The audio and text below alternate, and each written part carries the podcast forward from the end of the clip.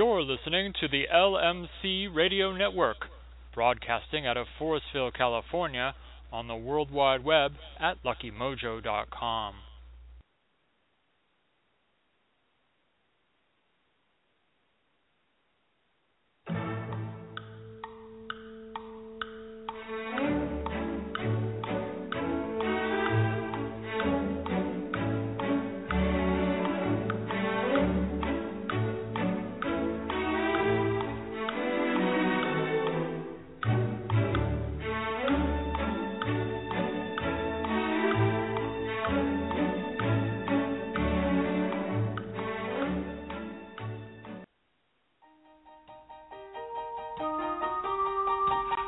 views and opinions expressed by Professor Porterfield do not necessarily reflect the views of the sponsors or their affiliates.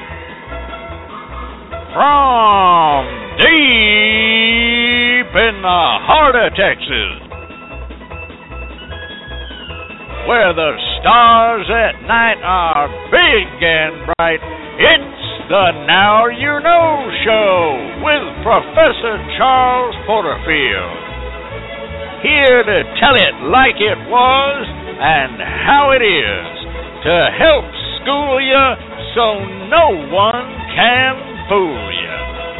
Brought to you by the good folks at the Lucky Mojo Curio Company in beautiful Forestville, California, and online at luckymojo.com.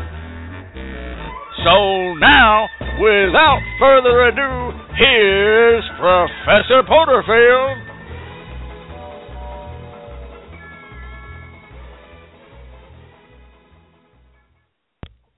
Good evening to each and every one of you. I am Professor Charles Porterfield, and hoodoo is my business. Well, welcome once again to the Now You Know show, and what a week we have had this last week. This week was uh, Yom Kippur, and so, of course, I was away in prayer and fasting, and it was a good fast. Let's just say that. And uh, a uh, very happy uh, autumnal equinox to all of those of you who follow it, and a profitable Eid to those of you who have gone on the Hajj and return. Well, well, well, well, well we have got mail this week. Let me tell you what. It seems that last week's show lit a wee bit of a fire under a few folks out there, and so they all uh, ran this week and took to their wee electronic typewriters and sent us in some wee mail, so we're gonna read some of it live and on air. Oh, aye. We're gonna be doing that. But for let us say propriety's sake, we will allow all of these wonderful messages that we've received this week to remain anonymous. So, have no fear.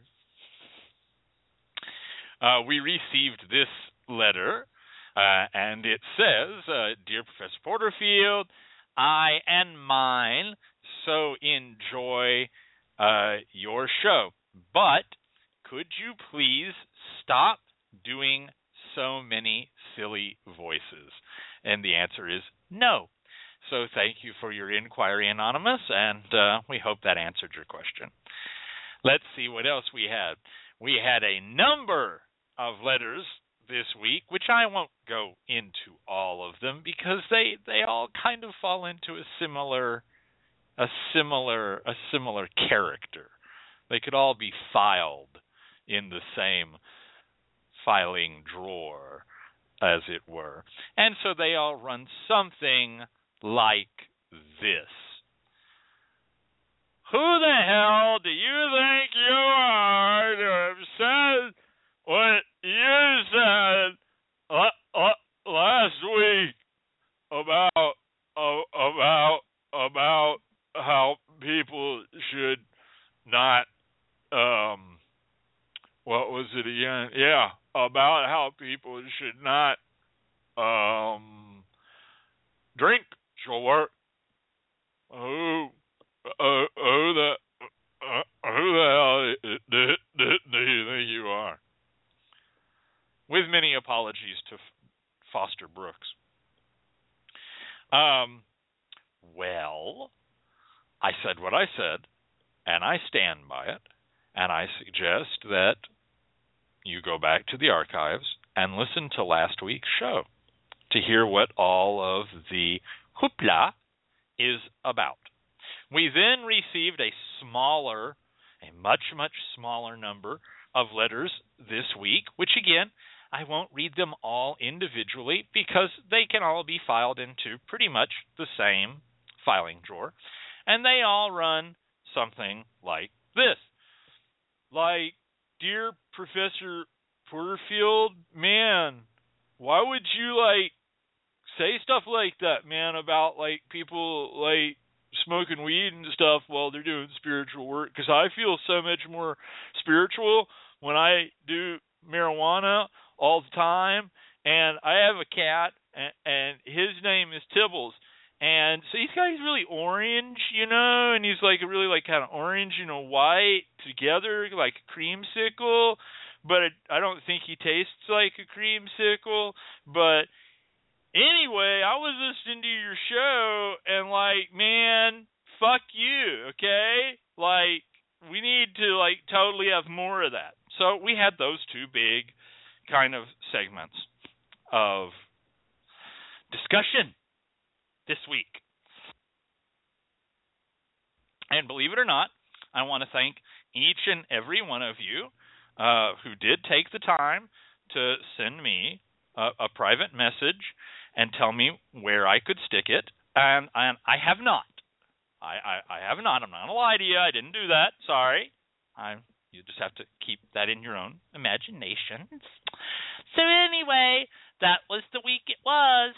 And so without further ado, speaking of the week and the news, we're going to go over to the LMC newsroom where our own Chet Brink is is waiting. Give us the news.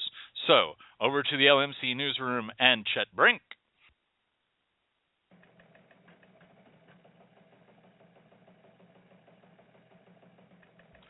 Good evening. This is Chet Brink with the news. Today is Thursday, September 24th, the 267th day of 2015. There are 89 days until winter begins and 98 days left in the year. Today and tomorrow are not particularly auspicious days for any activity. Once again, today and tomorrow are not particularly auspicious days for any activity. Today's highlight in history comes to us from 1890, when the president of the Church of Jesus Christ of Latter day Saints, Wilford Woodruff, wrote a manifesto renouncing the practice of plural marriage or polygamy. Also on this date, in 1789, President George Washington signed a judiciary act establishing America's federal court system and creating the post of Attorney General. In 1869, thousands of businessmen were ruined in a Wall Street panic known as Black Friday after financiers Jay Gould and James Fisk attempted to corner the gold market. In 1929, Lieutenant James H. Doolittle guided a consolidated NY 2 biplane over Mitchell Field in New York in the first all instrument flight. In 1948, Mildred Gillars, accused of being Nazi wartime radio propagandist Axis Sally, pleaded not guilty in Washington, D.C. to charges of treason. Gillars, later convicted, ended up serving 12 years in prison. Also on this date, in 1960. Hey kids, what time is it?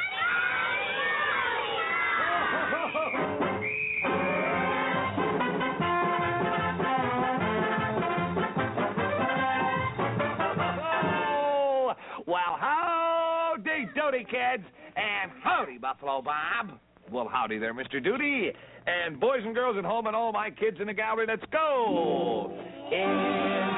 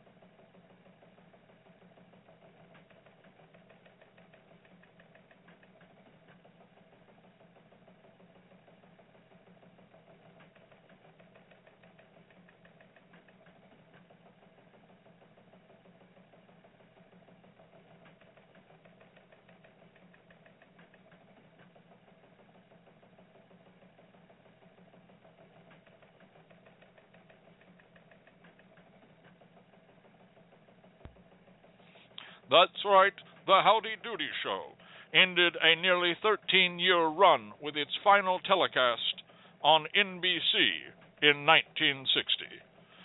In 1976, former hostage Patricia Hearst was sentenced to seven years in prison for her part in a 1974 bank robbery in San Francisco carried out by the SLA. Hearst was released after 22 months by receiving clemency from then President of the United States, Jimmy Carter. In 1988, members of the Eastern Massachusetts Episcopal Diocese elected Barbara C. Harris, the first female bishop in the church's history. Today's LMC birthday wishes go out to rhythm and blues singer Sonny Turner of the Platters, who is 76. Singer Barbara Brown of the Angels is 75. Singer Phyllis Jiggs Sirico, also of the Angels, is 73. Singer Gerry Marsden of Gerry and the Pacemakers is 73 as well. News anchor Lou Dobbs, 70. Actor Gordon Clapp, 67. Songwriter Holly Knight, 59. Actor Kevin Sorbo, 57. Actress Megan Ward, 46. Singer musician Marty Cintron of No Mercy, 44. And actor Kyle Sullivan is 27. Our thought of the day comes from Baruch Spinoza, Dutch philosopher, born 1632, died 1677, who said, Do not weep do not wax indignant. Understand. This has been the news from the LMC Radio Newsroom, read by Chet Brink. And we now turn you over to Professor Porterfield and the lucky numbers. Lucky number. Oh, dreaming of lucky numbers. Hoping that those lucky numbers yeah. Will show for me. Numbers only show for you and me. Superstitious. Or even make me suspicious. Table with 13 dishes. Issues will make me. Make you please. Been. Hey, that's mommy. Yeah? Yeah, man. Well, right then. Put my trust in group of dust.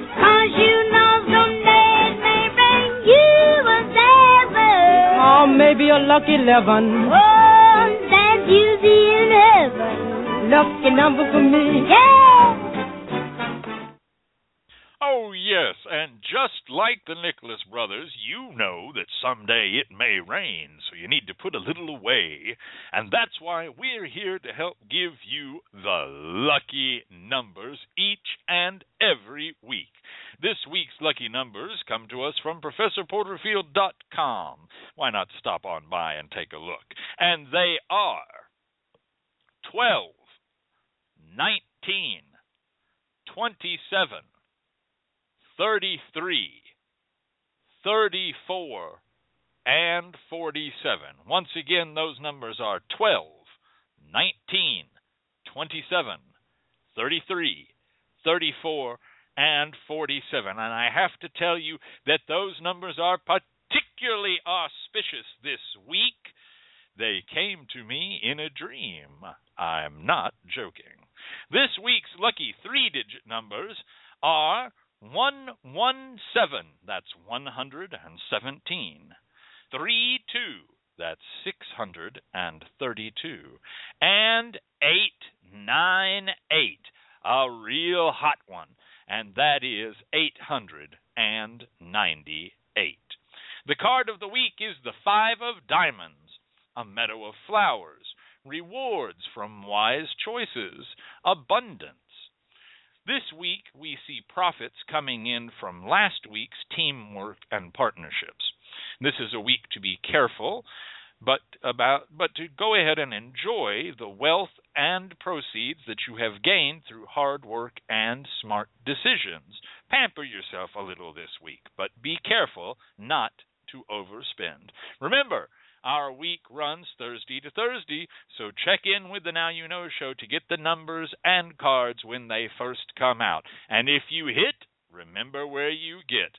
Till then, good luck to you all. Up next, the professor's pontification. This week we're going to be talking about evil speech.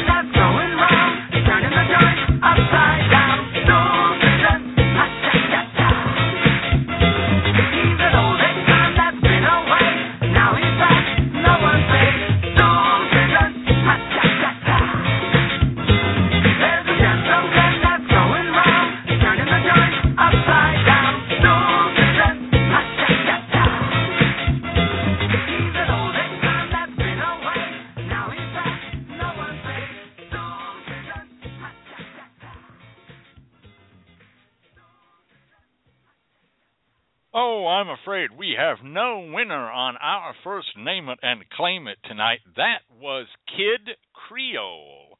That's right, Kid Creole and the Coconuts with Stool Pigeon. Ha cha cha cha.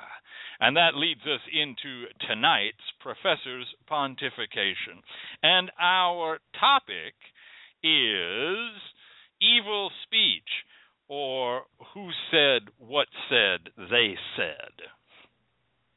Tonight, we're going to talk about what uh, me and mine call Lashon Hara, evil speech, gossip. But we're going to talk about it in a much larger sense. In the magical community, and this certainly is in no way limited to the hoodoo and rootwork community, but in magical and spiritual communities, we have a festering little problem. Now, we've talked about some of the bigger problems. We've talked about some of the mountainous things and some of the dire problems and some of the things that, quite frankly, if we don't address it, we're all in some serious shit.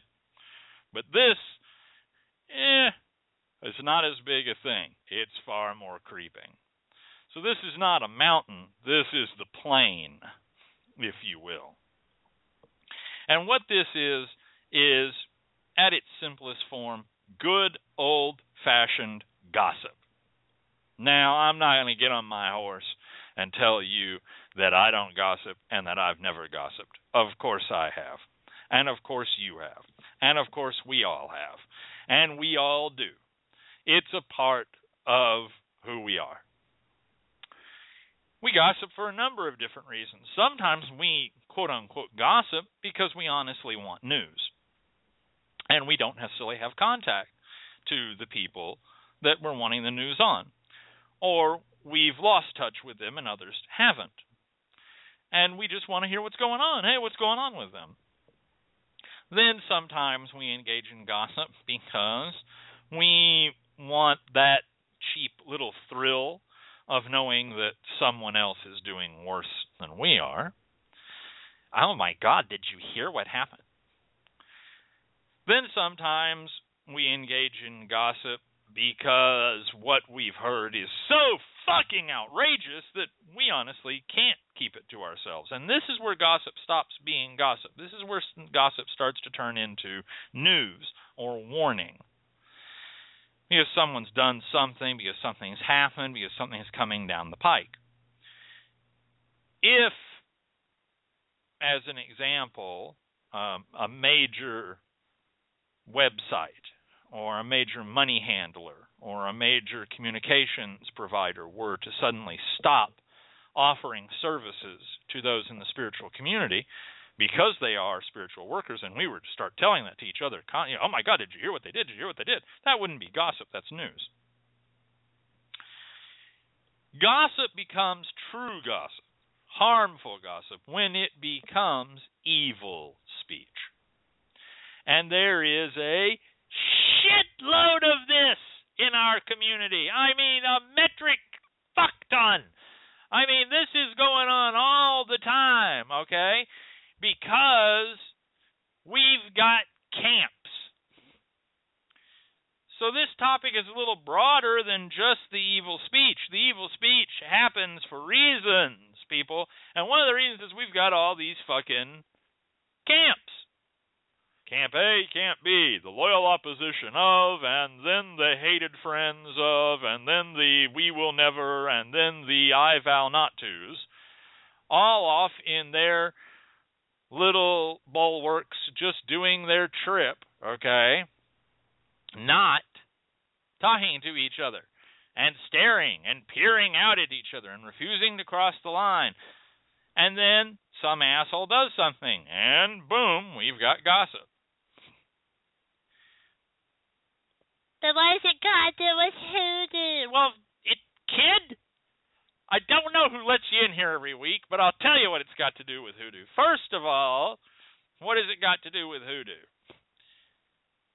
So important is this issue to hoodoo that we have an entire set of spells, tricks, products, oils, powders, candles, you name it, to stop it. So that right off the bat is the first thing it's got. Got to do with hoodoo. I'll tell you, kid. What the first thing it's got to do with hoodoo is that gossip is a major big deal. Okay. And it's a big enough deal that people hire root workers, hoodooists, conjure doctors to stop gossip. So, how can you not know that we're going to talk about this? You know, like you can go right now and buy you some Stop Gossip products. You know, Stop Gossip sachet powder, Stop Gossip incense, Stop Gossip oil, Stop Gossip candle. All right, so well, there must be something to stop because there are a ton of other human failings that we as people have, and and you don't see a, a lot of incense powders about it. You know, I mean seriously. And gossip's a fairly specific yet broad quote unquote sin, but you know, we do things to keep fidelity, but you don't see and to end infidelitous behavior. But when was the last time you saw a stop adultery oil? Think about it. We have money stay with me, and we have products to deal with a thief and tricks to deal with a thief, but how many times do you see a stop theft oil? What I'm trying to say here is that gossip is important in terms of the community and where hoodoo comes out of. Gossip destroys churches. Gossip makes people lose jobs. Gossip breaks up relationships. Gossip makes people poor. Gossip harms families. Gossip is important. Gossip is something to be dealt with. And if that were not true, we wouldn't have the products. And if it was just a generalized sort of thing, then we would have products for every kind of misstep that the human animal engages in. And we don't. We do for some, but we generally don't. We don't have a big plethora. You see what I'm saying? We have actions to take against those things. Gossip gossip is more important. And you only have to spend about oh, I'd guess between 12 minutes and 20 minutes inside any damn magical community or spiritual community before you go, holy shit, wow, these people gossip. Because they do. And again, so the fuck do I. I am not here tonight trying to pretend to be lily white and snow pure and saying, oh, no, no, I don't gossip. Oh, I gossip all the time. We all do. However, I am here as uh, hello. I'm my name's Professor Charles Porterfield, and I'm a gossip. This is like an AA meeting now. I am here, however, to say that it is something that becomes problematic because it has of itself a character, a nature that spreads. And what I mean by that is not that gossip spreads, certainly gossip spreads, that's how gossip works. I mean that it leads to other actions and other problems in our community. And I'm going to try to cover a few of these. And I do, by the way, interrelate these to gossip, and I'll tell you why in a bit. This is the same sort of action that is partners with that lives in the same neighborhood block as plagiarism,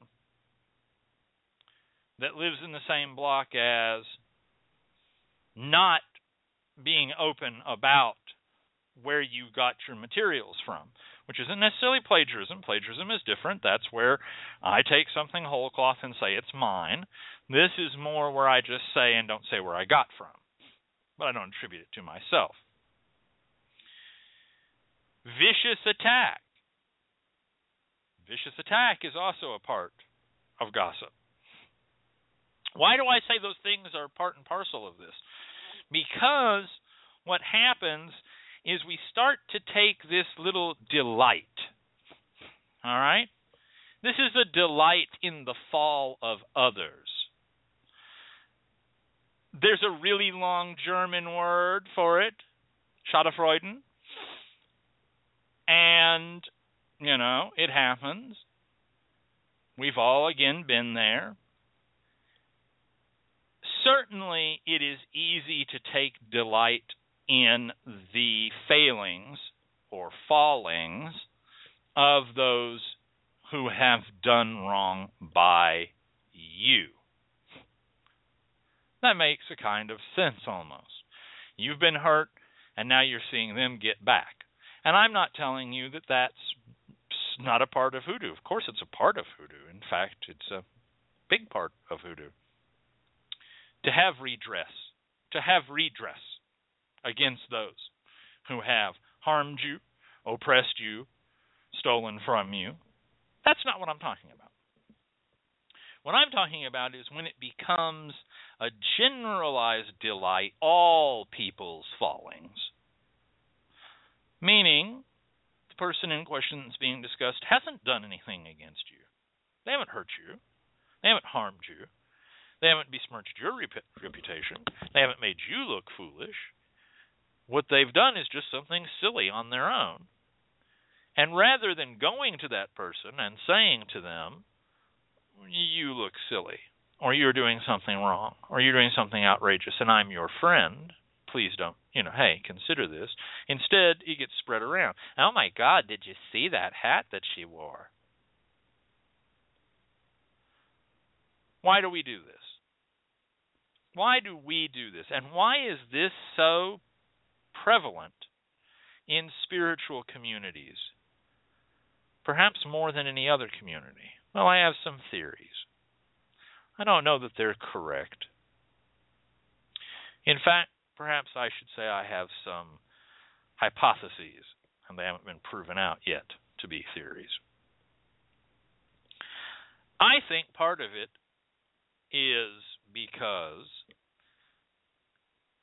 there's a lot of very aggressive response in some spiritual communities.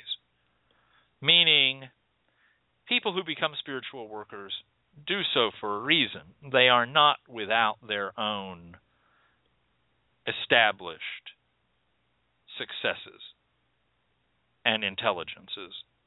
And a lot of spiritual workers do not take well to even someone nicely or with true care saying to them, hey, the thing you just did over here, or you're looking stupid, or I wouldn't have. So I think ego, for lack of a better word, has something to do with it. I think also there's a perceived peace that doesn't exist. There's this idea of, well, we all need to get along. Certainly, we see this in churches, and certainly gossip runs rampant in in the church, in the mosque, and in the synagogue. Gossip is queen. Absolutely, there's no question about that. And I think some of that comes from this concept that, well, we're all peaceful, and I don't want to break the peace, and I don't want to whatever. I think also then gossip sometimes has to do with frustration. In fact, I think gossip often, except where there are hurt feelings, hurt feelings are the leading cause of gossip. This person hurt me, and now I kind of want to have a ha ha on them. I think outside of that, I think outside of hurt feelings, the number one cause of gossip is a kind of shock, a kind of what the hell do I do? My God, did you hear? Did you see the ridiculous? The with, with then they went over and then they had the and there were stripper strippers strippers. They had strippers at that child's bat mitzvah, you know, and blah blah blah. And did you see when they did the thing with the orange? And I couldn't believe it. And oh my god! And they were. And the thing is, and he was giving 15 minute tarot card readings for six hundred dollars. And the thing, we're so stupefied just seeing the outrageous behavior that goes on in the community, whether it's in the church, which there is some, or whether it's inside the magical community where there's more, or whether it's in the hoodoo and rural community where it's the size of fucking Everest.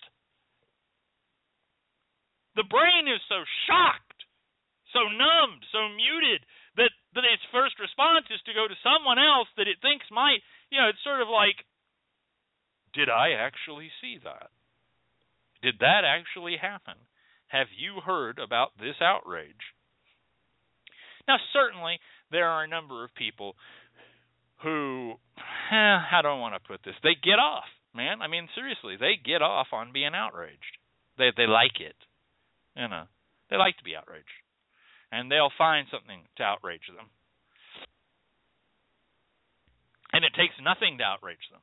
And these are not people who are quote fighting the good fight. These are people that are just outraged. They'll they'll be outraged, you know, that you did long division and had a remainder. You know, I mean, it doesn't fucking matter.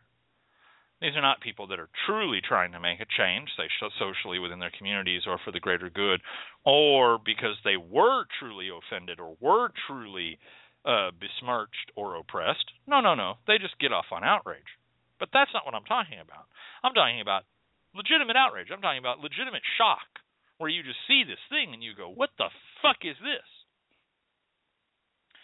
And then there's a final component that I see sometimes in magical and spiritual communities, which again is much larger than just my little hoodoo community.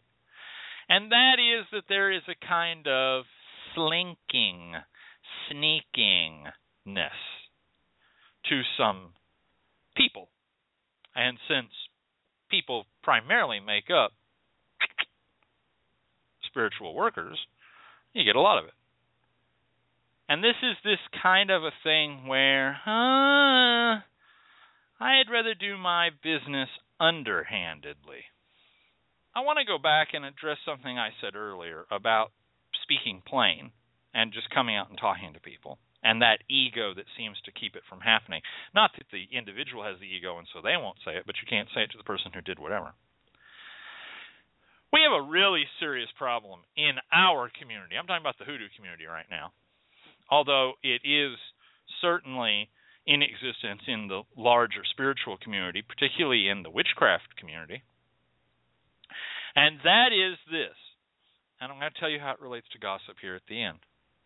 We have a lot of very, very, very, very aggressive people. I mean, aggressive people who you cannot talk to in any other way than a soothing, petting, yes, your nibs, no, your nibs, oh, of course, oh, absolutely. And if you were to speak out against them, even in a, a, a counseling way or even in a friendly way, the fire of God would rain down on you. These people lose their minds. And not only do they lose their minds, they don't enough to do in their lives. They've got too much time on their hands. What do I mean by they've got too much time on their hands? I mean that these sons of bitches will make you their pet ass project to destroy. Because no fucking reason.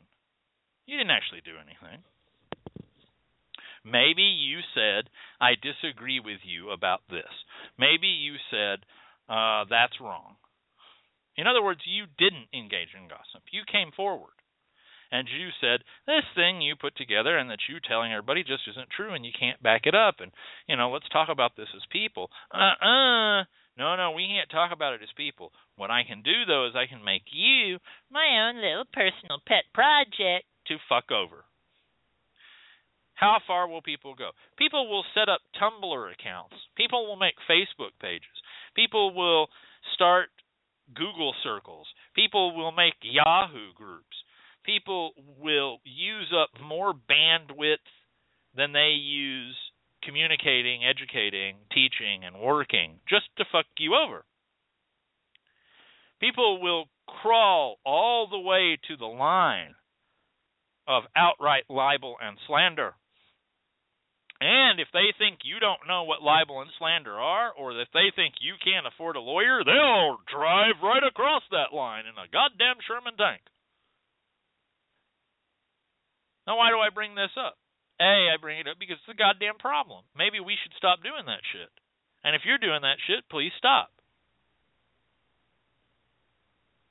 But there's another reason I bring this up. Because this behavior creates gossip. What? How the hell does that behavior create gossip? Have you gone out of your mind, Professor Porterfield? What are you talking about? I'll tell you what I'm talking about. If you have a community or a group of people or a general rule of thumb that says if we communicate, if I criticize you, if I not call you out, I'm not talking about calling you. I'm not talking about I go in and I make a post about what a son of a bitch you are and how your mother's a whore. Not that. No. I just disagree with you. Or if I say, I don't think what you're doing is necessarily A okay, or hey, have you considered this, or hey, you're kind of leaving these people out, or whatever, that the response to that is totalis Krieg, total war, the invasion of Poland, you know, I mean, you know, just fucking throw the troops in. You know, dun da da dun da da da da bum bum da da dum. That's the way we respond.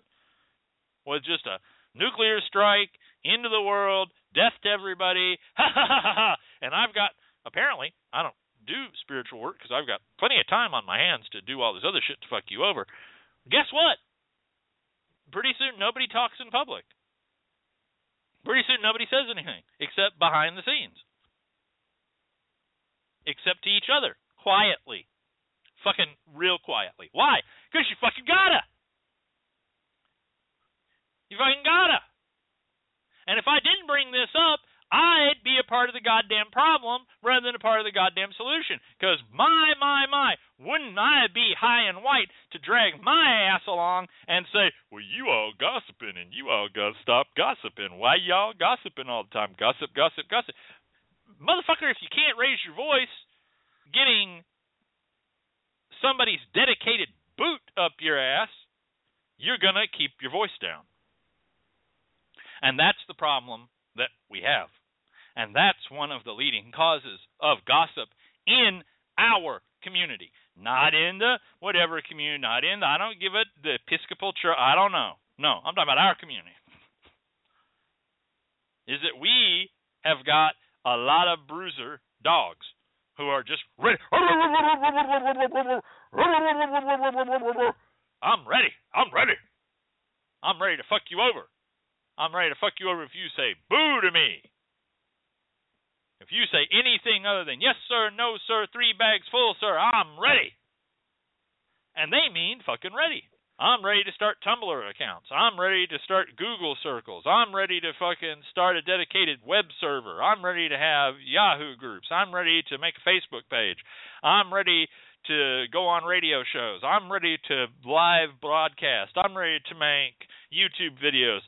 I am ready to engage in every kind of skullduggery, every kind of libel, every kind of slander. I am ready to fuck you over because you said something that I didn't like.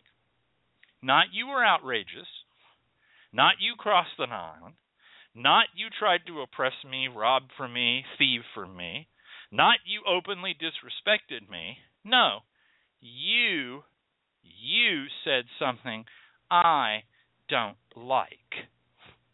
And because you said something I don't like, I'm willing to destroy you, your family, your friends, your colleagues, your coworkers, people that nod to you in the street instead of spitting on you because I want you spit on. And I'm willing to do that. Subsequently, what happens is people keep their goddamn mouths shut and assholes get away with whatever they want to do, or people learn to talk behind closed doors. And what does that lead to? Gossip. And it grows. And soon it stops being people trying to just talk about what they can't talk about in public, and it actually starts to progress into full blown evil speech, making crap up. And it becomes part of the problem. So, what we have here is two problems intersecting. Then we have the third problem, which is that secrecy breeds more kinds of secrecy and deceit and lying. And we've talked about those types before on the show the gambler and the rambler, the joker, in which you have outright lying, outright intellectual theft, and it just grows and grows and grows.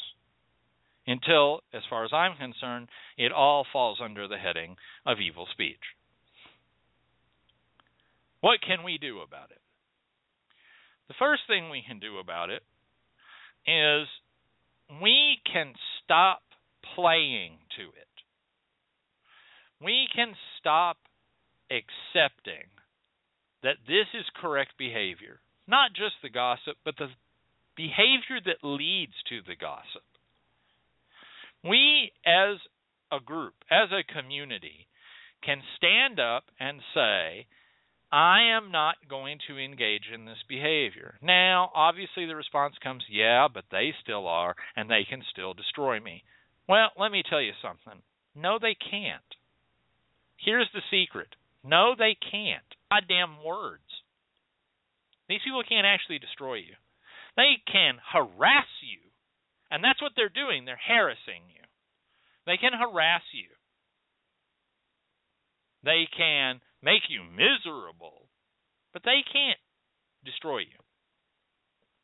And if enough of us, if enough of us said, we're not going to put up with it, every time one of our own did it, it would soon end.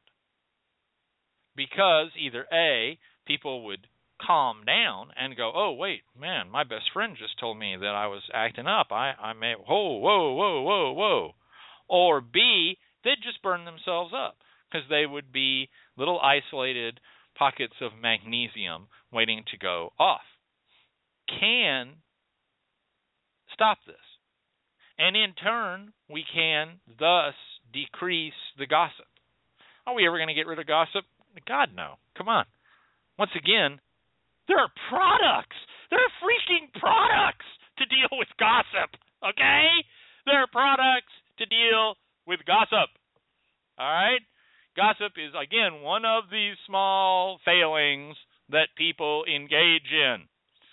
All right? They, there ain't no stop lie candle. Have you seen stop lying candle? Have you seen have you seen uh, uh, slowly wean off masturbation oil? No. Not that I happen to think masturbation is a sin, but other people do. We can stop this, but only we can stop this. This is something that's completely internal. This is a situation where we have to be leaders. And let me clue you in on one other thing. When you gossip, and I mean tell tales here, when you tell tales on other people, not warnings, warnings are different. If you know somebody's a fraud and you tell somebody else, "Hey, don't go to them. They're they're a fraud and here's how I know this." That's that's different. But when you tell tales, the people that you told the tale remember that you told the tale. And then they start saying, well, I wonder if he'll tell a tale on me. Etc., etc., etc. And the one thing you don't want is for that to become your reputation amongst your clientele. If your clients start thinking you as a teller of tales, they'll know that they cannot trust you with their information. Or they'll just be coming to you for the tales. And you can actually make some good money as a professional gossip. So we have to stand up and we have to stop this. We have to stop the aggressive response to each other. We have to stop with the dedicated destruction. We have to be willing, able, and ready to have adult conversations with respect, with decent manners, with concern. We have to be able to talk to each other and say, You're charging too much. You're charging too little. The thing you did over here, please tell me where I'm going. It, one wave lifts all ships. We can aid each other, or we can tear each other down. And if we keep up with this, which, by the way, it's been going on forever, do I think that I'm even going to make a fire break tonight against gossip? God, no! no! This has been going on forever and a day. Once again, that's why there are products for it. It's going to continue.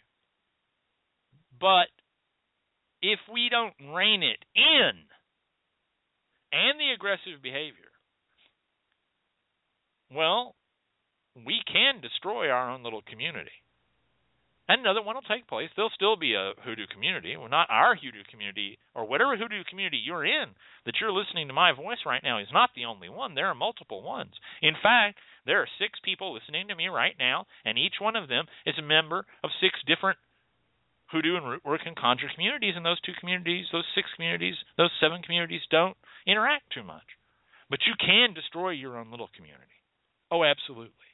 All you have to do is cheat and lie and fuss and fight and be ready, always be ready with the knife to slide it in when they turn around. And if that's what you want, well, you're not spiritual workers. You're just backstabbers.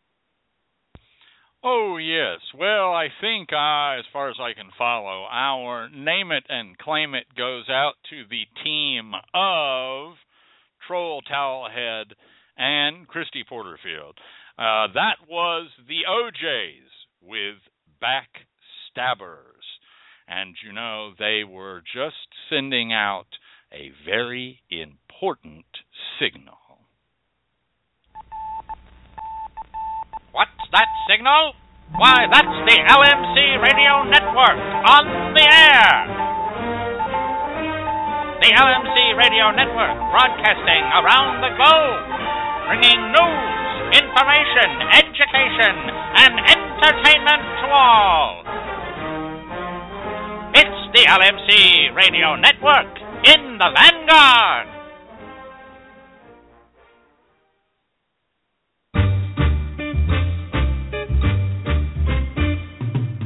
LMC Radio Network is a media alliance whose excellent shows include the Lucky Mojo Hoodoo Rootwork Hour, hosted by catherine yronwode and ConjureMan Ali, Sunday, 3 to 4.30, Candelo's Corner, starring Candelo Cambisa, Monday, 5 to 7, the Crystal Silence League Hour, hosted by John St. Germain, Tuesday, 5 to 6, In the Streets with Beverly Smith, Tuesday, 6 to 7, Liquid Libations with Andrea Weston, Wednesday, 5 to 7, The Now You Know Show with Professor Charles Porterfield, Thursday, 6 to 7.30, and On Sacred Ground with Kai Armand, Saturdays, noon to 3, all times Pacific, at 3 hours for Eastern, sponsored by the Lucky Mojo Curio Company in Forestville, California, and online at luckymojo.com.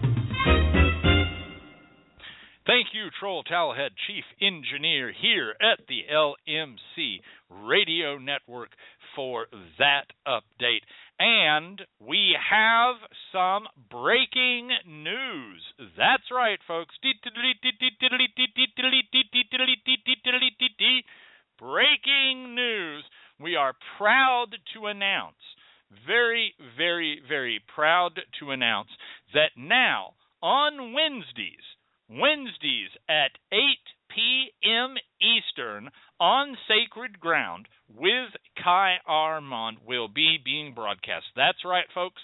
Kai Armand is moving from Saturdays at 3 p.m. Eastern to Wednesdays at 8 p.m.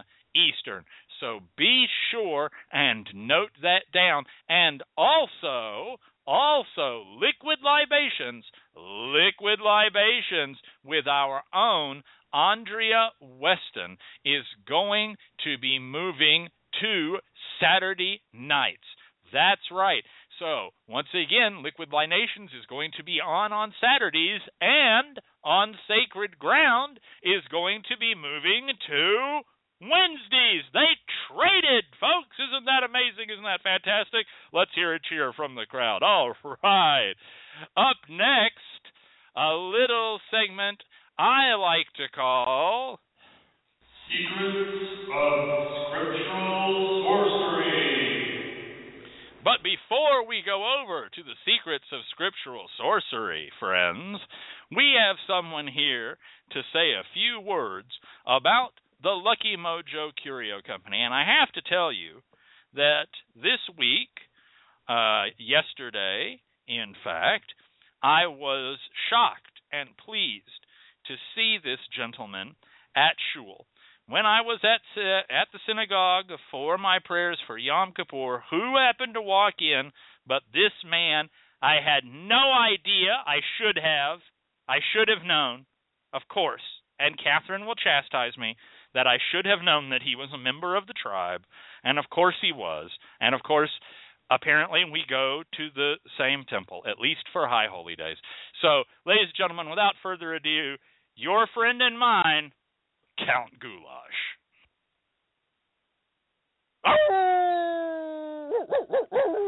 Oh, hello, boys and girls.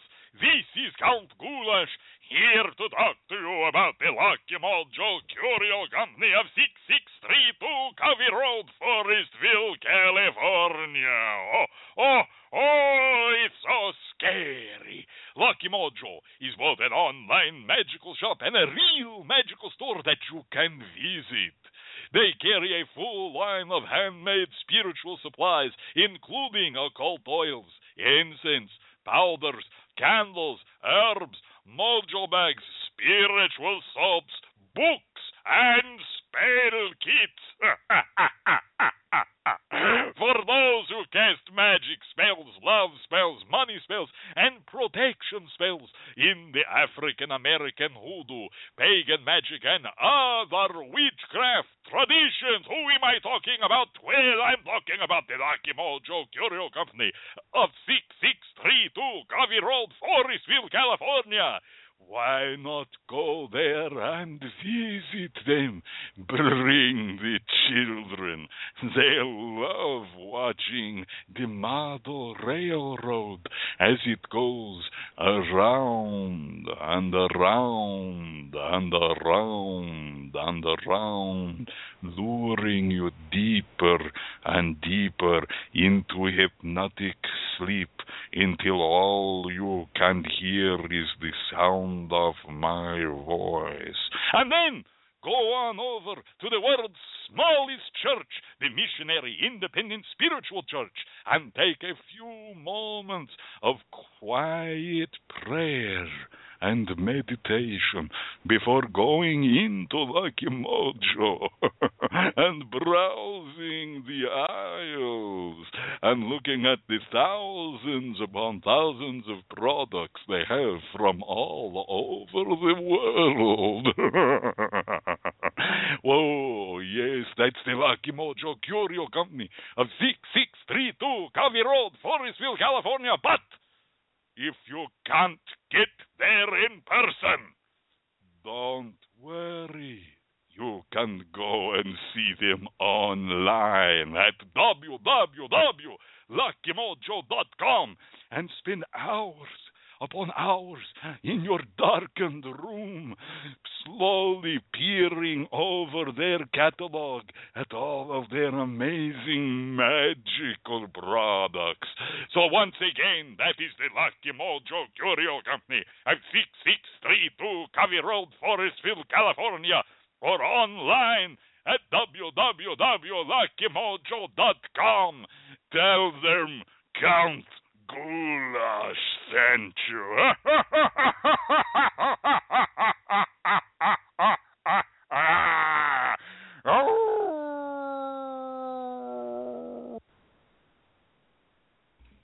He's, he's amazing. I don't I don't even know how he does that.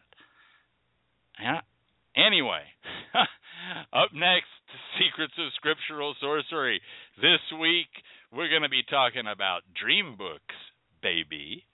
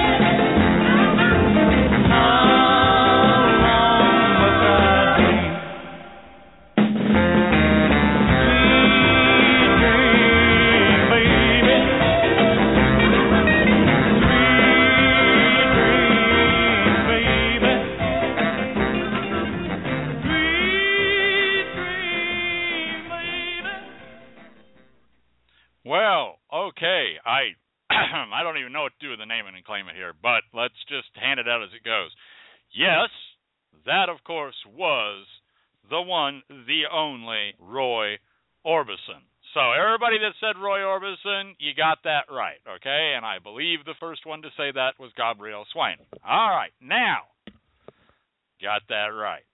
Next, it is not Sweet Dreams Baby.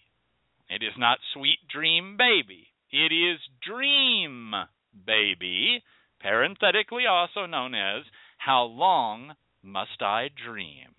So, uh, salutes go out to Gabrielle Swain, catherine yronwode, and I think that's it. Okay. Wow. Y'all jumped on that one. Tonight on The Secrets of Scriptural Sorcery, Dream Books. And is the kid in here? No, he's not. Good, because I knew he was going to jump up and say, you know, what do dream books have to do with scriptural sorcery? He was going to have to change his line. What do dreams have to do with scriptural sorcery? Well, you have to understand that dreams come to many in the Bible. Just a short list would include Jacob, Joseph, Solomon, and Pharaoh. There is a belief that while we sleep, God sends us messages, omens, warnings through his ministering angel or via our ancestors, etc., and that they whisper truths in our ears while we sleep. It is said that a dream unexamined is like a letter unopened. And the Bible actually tells us of how to open that unopened letter. In Habakkuk 2 2 to 3, it says, And the Lord answered me and said, Write the vision and make it plain upon tables, that he may run that readeth it. For the vision is yet for an appointed time, but at the end it shall speak and not lie. Through it, though it tarry, wait for it, because it will surely come. It will not tarry. So, in other words, dreamed prophecies, warnings, and such are gifts from God. And after waking up, we should say a prayer of thanks for receiving the dream and then write it down on a sheet of clean paper so that it can later be understood and acted upon. And if the images are unclear to you, the dream can be deciphered with the help of a dream book. Now, dream books. Where do dream books come from? Well, dream books are very old indeed. And in fact, we see them not only in the 19th century and in the 18th century, but even before. We see them during the Victorian era, certainly, and even further back. We have tables and books of the meanings of certain dreams that may come to a person amongst the Greeks. And then finally, perhaps some of the earliest that we have is we have interpretations of dreams written down by the early Hebraic peoples, by the Jews. And also, in many of these situations that we're talking about, we see these dreams being associated with a single or a set of lucky or auspicious or fortuitous numbers, which obviously can therefore then be applied to gambling.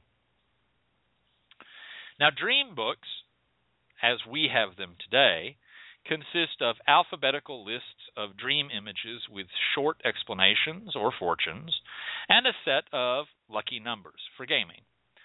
Long embedded in the hoodoo tradition, they provide a key to the meanings of dreams and to aid in betting. And there are there are countless songs. Okay, I mean we have songs written about dream books by 20th century black blues musicians that are absolutely indicative of their value as essential tools in hoodoo and root work. I mean, this is not up for debate here, kids. Okay? This isn't just some uh, we made it up and blah blah blah and it doesn't exist and this or you know, I don't care what your belief is. I don't care what your academic credentials are. But when you come in and say that something like this is fabricated or something like this is made by quote unquote marketeers, or when you say that this is all hogwash or nonsense, you're failing to see the vast cultural play of it. Let me stop right there and try to explain to you what I mean by that.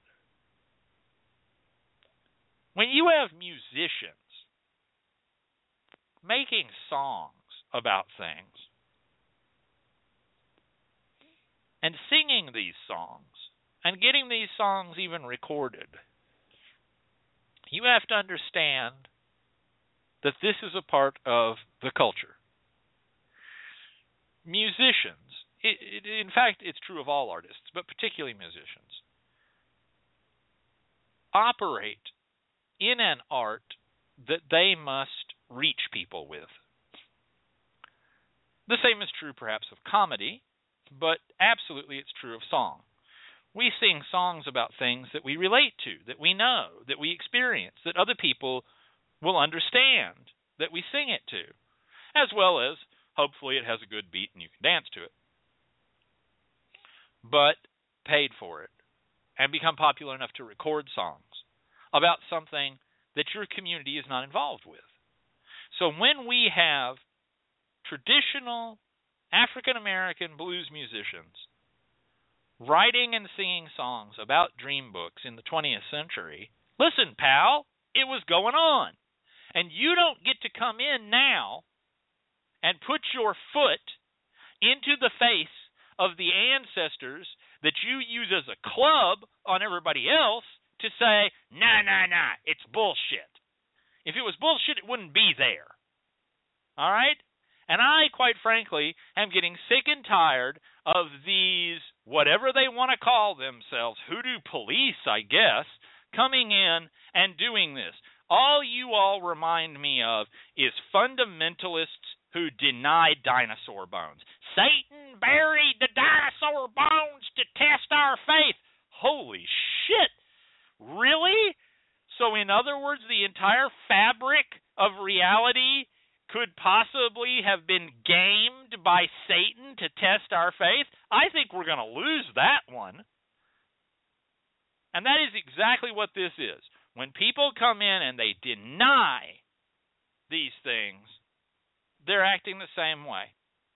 In fact, maybe that's what we shall start calling them, or at least I shall.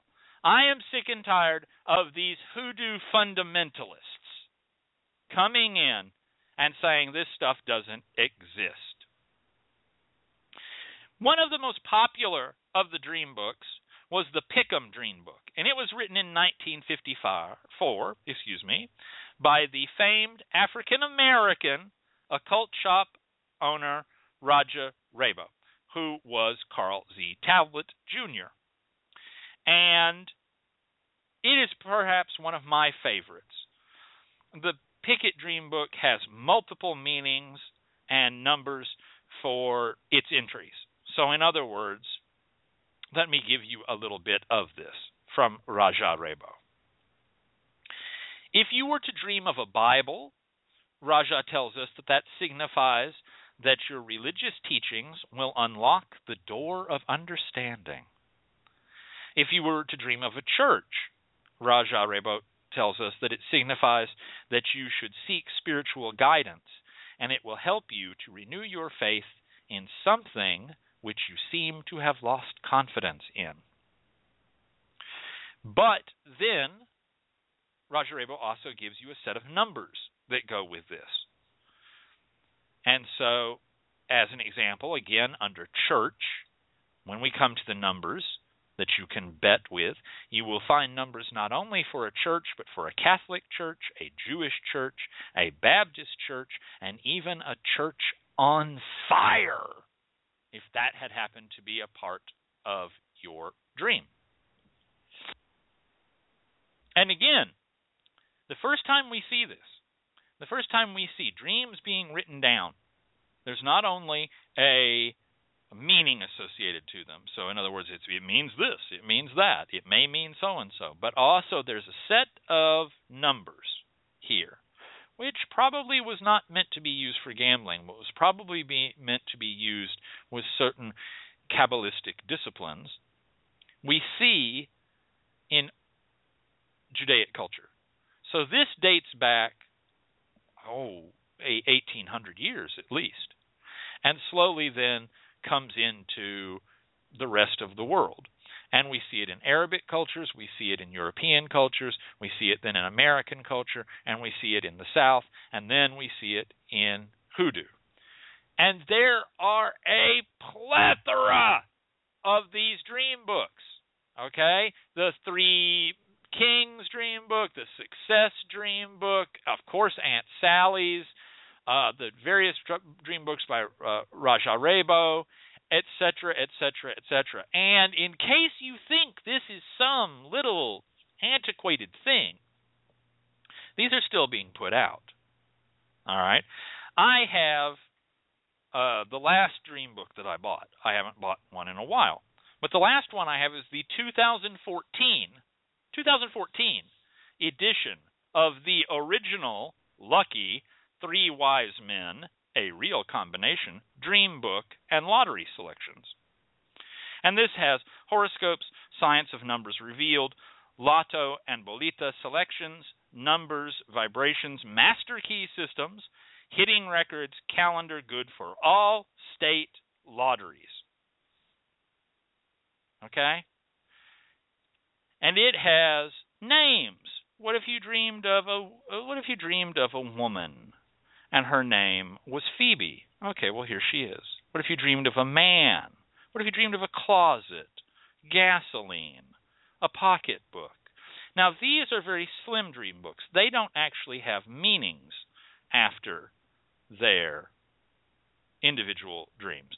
So in other words, if you happen to dream of an umbrella, all you get is a series of numbers, which you can use in a number of different ways. Uh, you get a general number, and then you also get a meaning number, and then you get three two digit numbers. And so these these books still exist. This one was published in 2014. I guarantee you there's a 2015 edition. And they change. Okay? In other words, there's a master key system just for 200, uh, 2014 in it. It's gonna, it's gonna, it will be different for 2013. It'll be different for 2015, the year we're in now. There are all straight hitting records of numbers that have hit well. There's numerology guides. There are horoscopes. All of this is in this book.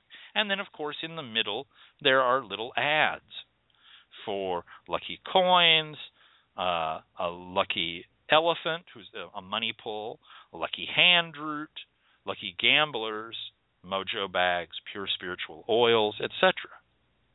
What does this have to do with hoodoo? It has everything to do with hoodoo. What does it have to do with scriptural sorcery? It comes out of scriptural sorcery. That's where it comes from. This isn't just somebody got a hot idea and said, "Hey, if we attach, you know, wheel numbers to dreams," and no, this comes from a deeper source. This comes out of many things, and you find it in the Bible again and again. Joseph being delivered Joseph's dreams, and the number association that goes with Joseph's dreams. About seven years. Seven years of plenty, seven years of famine. And how these dreams are sent to people and how people have experiences that they're not sure are dreams or not. Did I actually see a ladder that went up to heaven, or was it a dream? Did I actually wrestle with an angel, or was it in a dream? But there's no distinction made because the dream is seen as reality, meaning it is a vision. It is given to you. It's not just some dream. Oh, I just had a dream. Dreams are terribly important in hoodoo. In fact, I will tell you that as a professional worker, when someone comes to me and they say to me, I'm jinxed, jinxed as all jinx can be, I'm cursed, I'm under a dark cloud, nothing goes right, my life's fallen to shit. I absolutely know. I've gone to another reader. I've gone someplace. They've confirmed to me that I am, in fact, cursed, jinxed. I've been done to. The first question I ask them is When did you stop dreaming? When was the moment that you stopped dreaming? And if they say to me, Oh, I still dream, I still have beautiful, wonderful dreams, I say, Okay, baby, this is not going to be as bad as you thought. We're going to be able to get this off you pretty with relative ease. Otherwise, what they do is their eyes get big, their voices catch, and they go, Oh, I stopped dreaming at about the same time. Of course you did. Because dreams are given to you by God and your ancestors. They ground you, they connect you. They give you information, they guide you, they give you warnings, they even give you lucky numbers. So, this week I would like you to go out and explore the fascinating world of dream books you don't even have to just do it in terms of hoodoo. They go back into English Victorian era, Arabic culture, and Jewish culture. So go out and look that up. And as always, our information for the secrets of scriptural sorcery come to us each and every week from Hoodoo Bible Magic, Sacred Secrets of Scriptural Sorcery by Miss Michaele and myself. And we thank her for its inclusion and use in the show each and every week. Up next, we're going to go into the kitchen and get ourselves some chicken. Well, I I'm not sure. Everybody else may have eaten it. All that may be left is feathers. Oh, that's a tired old chicken.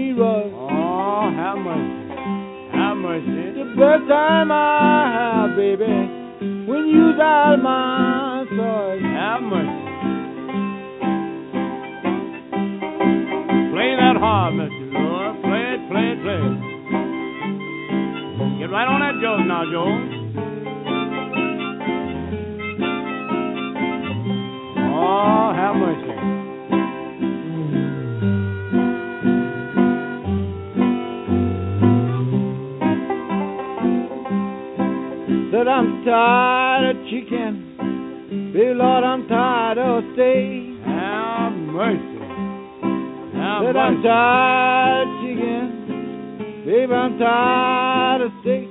Oh, have mercy. I had a chill last night, Wood. Now I'm too tired to shake. Have mercy. Have mercy. Play it now.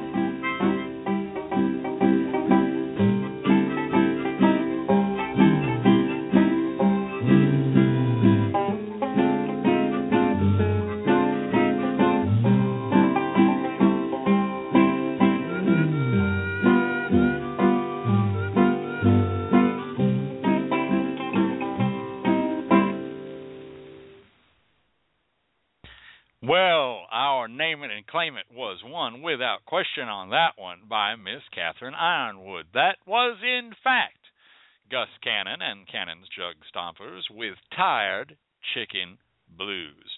And uh come in the kitchen here and looking around and yeah, just like I thought. There ain't no chicken left. Just a bunch of feathers. They they cooked it up and ate it up and all we got left here is some black hen feathers. Well, that's okay. We'll get something to eat after the show. Might as well talk about black hen feathers. The tradition in the ATRs and DTRs of sacrificing chickens in certain religious rites may, note that word, may have mingled with tales of a fabled European grimoire, a book on magic, called The Black Pullet, to help create the hoodoo image of the powerful black hen. And the powerful black hen breaks, removes, and scratches up jinxes. The hen in question can be of almost any breed of chicken uh, a black Hamburg, black Leghorns, uh, black Bantams, black Javas, uh, black Sumatras, uh, or even the most popular, which is the frizzled fowl, derived from these breeds. Black and white speckled hens uh, such as the silver laced uh, Wyandottes, are also used for this work, but we're going to be talking about the black hens. So, what about black hen feathers?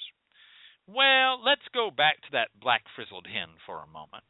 Country doctors used to, and still some still do, keep a black frizzled hen or rooster in the yard to scratch up any messes or roots that have been thrown there against them. People who own such birds may loan them out to folks who are jinxed, letting the birds work for a month in the yard of the afflicted person. And the power of these birds is so well known that one old time New Orleans root doctor was called the Frizzled Rooster because he specialized in taking off jinxes. And so you will see that to this day, that people will keep a black frizzled hen or rooster in their yard for that type of protective work. Now, from that comes a rather obvious thing, which is a root worker's black hen feather whisk. Some workers make a little whisk from black hen feathers or a whole dried black hen wing and use it to brush their troubled clients downwards from head to foot while smoking them in purified incense to help rid them of evil. I myself keep such a whisk. And it wears out. It does. Because they're just feathers and you're doing quite a lot of brushing down with them. And I have to replace it every so many years. And so I have such. You can even get smaller such whisks from Lucky Mojo just to name one. Or if you can get a hold of the black hen feathers yourself or rooster feathers, you can make one yourself, although it takes a little bit of skill. You can also use black hen feathers to make a down home uncrossing powder. Now, to do this, doctors will burn black hen feathers to a fine ash and dust or blow it on jinxed clients to take off bad conditions.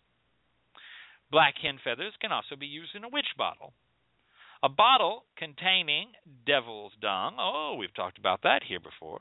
Black head, excuse me, black hen feathers, and the jinx victim's urine is said to reverse evil back to the person who laid it upon them. You bury it under the doorstep or hide it in the chimney of the person who's done the work on you. A black hen feather bundle can be used to move a witch. If a witch is hurting you, tie nine black hen feathers together by their quills and hang them up where this person will have to regularly walk under them, and they will soon move out. Furthermore, I myself have used this spell as a protection for a house by hi- hanging the black hen feathers above the door of the house so that the witch could not easily enter the house. And you can do the same with your back door, windows, etc. So these are just a few uses of black hen feathers. And we've talked before on the show about the black hen egg. And so now here's our black hen come back. And so we welcome her back. And I hope that this week you'll go out and read up on that old black hen a bit and maybe find out what the black pullet was and see how that might interest you.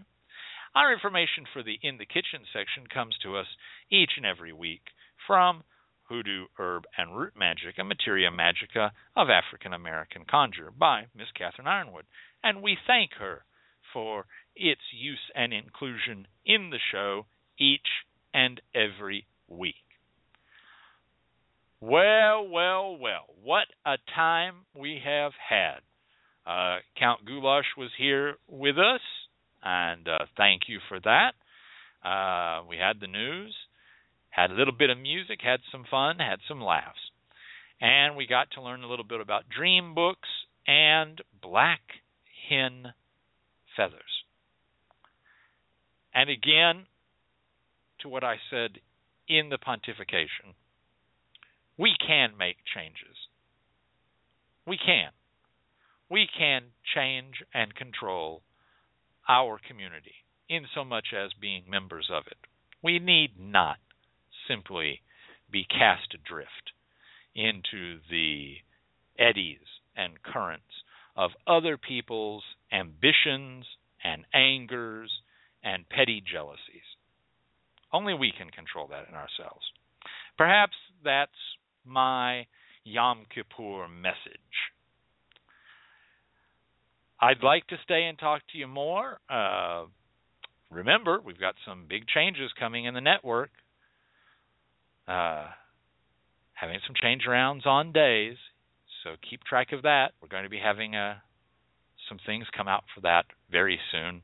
And I'd like to talk to you about all sorts of stuff. I had some interesting ideas this week, but uh, Johnny's already left the booth and they're closing down everything. The lights are going off in the hallway. Miss Loretta's standing by, Miss Loretta Evans from the Quimby First and Second Baptist Church, standing by to say a few last words after everything. And the place is real quiet right now. You can hear the water dripping in the water cooler down the hall. I guess this is it. I mean, I guess I guess this is the end. Ah, this is not the end. Uh, it is not even the beginning of the end. Uh, but it is perhaps the end of the beginning.